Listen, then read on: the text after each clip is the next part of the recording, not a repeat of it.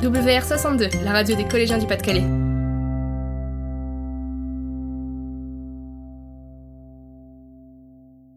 Une étrange promenade. Comme à notre habitude, en rentrant du travail, Martin et moi allions courir dans les bois. Nous nous connaissions depuis la maternelle et nos liens d'amitié s'étaient renforcés au fil du temps. Nous étions devenus inséparables.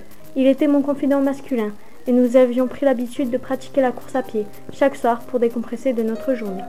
Martin était un jeune homme brun, âgé de 21 ans, grand, à l'allure athlétique, et de petites lunettes lui couvraient le visage. Moi, j'étais blonde, plutôt petite, mais avec de grandes capacités d'endurance. Nous venions de commencer notre balade. Tout se passait bien, jusqu'au moment où nous ne savions plus où nous étions. Martin glissa sur un tas de feuilles, encore mouillées, et dévala la pente. Je le rejoignis pour l'aider à se relever, mais il était pour nous impossible de remonter la pente, tant elle était raide.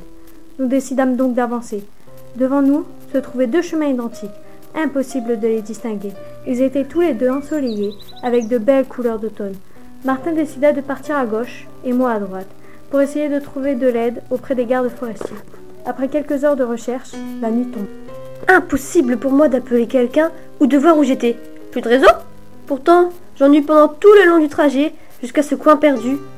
La forêt était sombre, vaste, froide et silencieuse. Pour voir, je n'avais que la pleine lune. Les feuilles mouillées tombaient sur moi comme si on me touchait. Soudain, les buissons tremblèrent, le vent monta, et je vis des ombres volatiles. Mon pouls battait la chamade. J'entendis des bruits de pas. C'était sûrement Martin, alors je l'appelai. Martin Martin, c'est toi Des bruits d'écho retentirent derrière moi. Martin Martin Martin C'est toi? C'est toi? C'est toi? Et personne ne répondit. Il faisait froid, je n'étais pas équipé pour la nuit. Il fallait que je rentre à tout prix. La fatigue me prenait. Soudain, je vis Martin. Je courus tout enjolivé et soulagé de savoir qu'il ne lui était rien arrivé. Malheureusement, je me pris une souche, et en me relevant, il avait disparu. Alors je hurlai pour la seconde fois. Martin, viens là Ce n'est pas marrant Une voix d'homme un peu grave me répondit. Par ici, je suis là Et le bruit d'écho retentit. Je me retournai brusquement, mais je n'aperçus pas la moindre chose. Soudain, tout autour de moi, des ombres blanches de toutes formes, épaisses comme le brouillard, apparaissaient et disparaissaient aussitôt. Elles semblaient se rapprocher de plus en plus de moi.